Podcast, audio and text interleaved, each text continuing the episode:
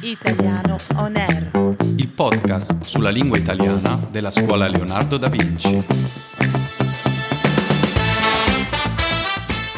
Questa è una nuova puntata di Italiano On Air. Buongiorno. Bentrovate e bentrovati. Come stai oggi, Veronica? Oggi sto davvero bene, grazie. E tu? Alla grande, sono in gran forma. Cosa ti è successo, se posso chiedertelo? Eh, se solo tu potessi immaginare. Ma dai, comunque stavo riflettendo che è un vero peccato che i nostri amici non possano vederti gesticolare. Hai ragione, è come se il gesto, il movimento delle mani, non sostituisse la parola, bensì la arricchisse. È fondamentale. Fa parte dell'identità italiana e il gesticolare aiuta a dare la giusta sfumatura alla frase.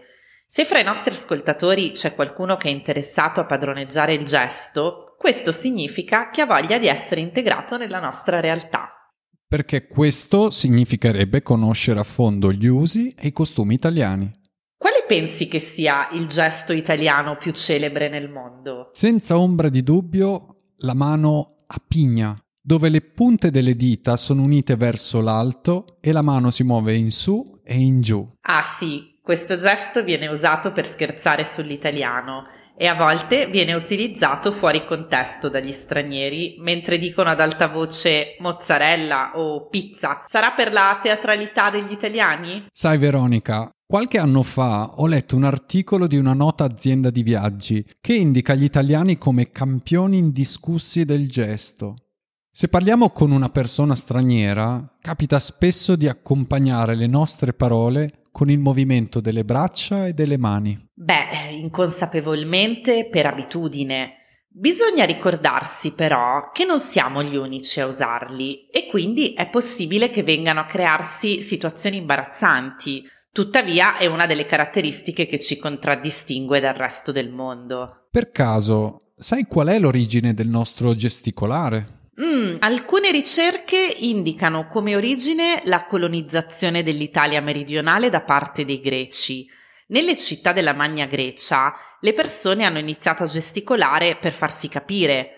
Secondo altre teorie, invece, gli italiani usano i gesti per riuscire a comunicare a causa delle molte invasioni straniere avvenute dal XV secolo in poi. Sentendo questa tua spiegazione, mi viene in mente un modo di dire che è stare con le mani in mano. Ora che abbiamo capito che non possiamo fare a meno dei gesti, dire a un italiano che se ne sta con le mani in mano è come privarlo di uno dei suoi tratti distintivi.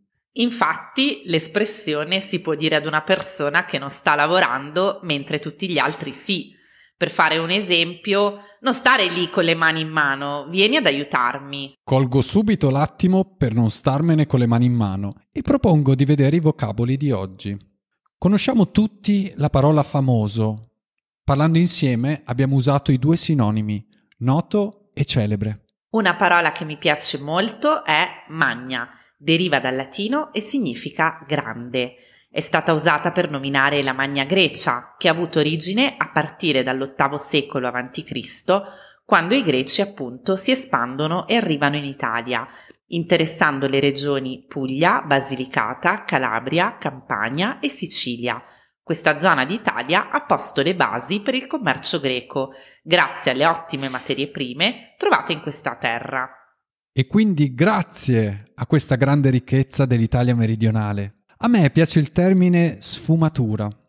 Nel linguaggio artistico indica il passaggio graduale da un colore a un altro.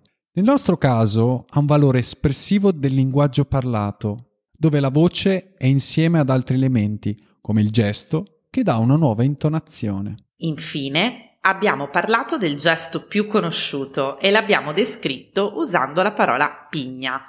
La pigna è quella struttura legnosa tipica di alcune piante, come le conifere. Siamo giunti alla fine. Vorrei solo ricordare, per chi non lo sapesse, che potete trovare le trascrizioni delle puntate su podcast.scuolaleonardo.com cliccando su transcript. Grazie davvero a tutti voi per averci ascoltato e vi aspettiamo la prossima settimana con una nuova puntata.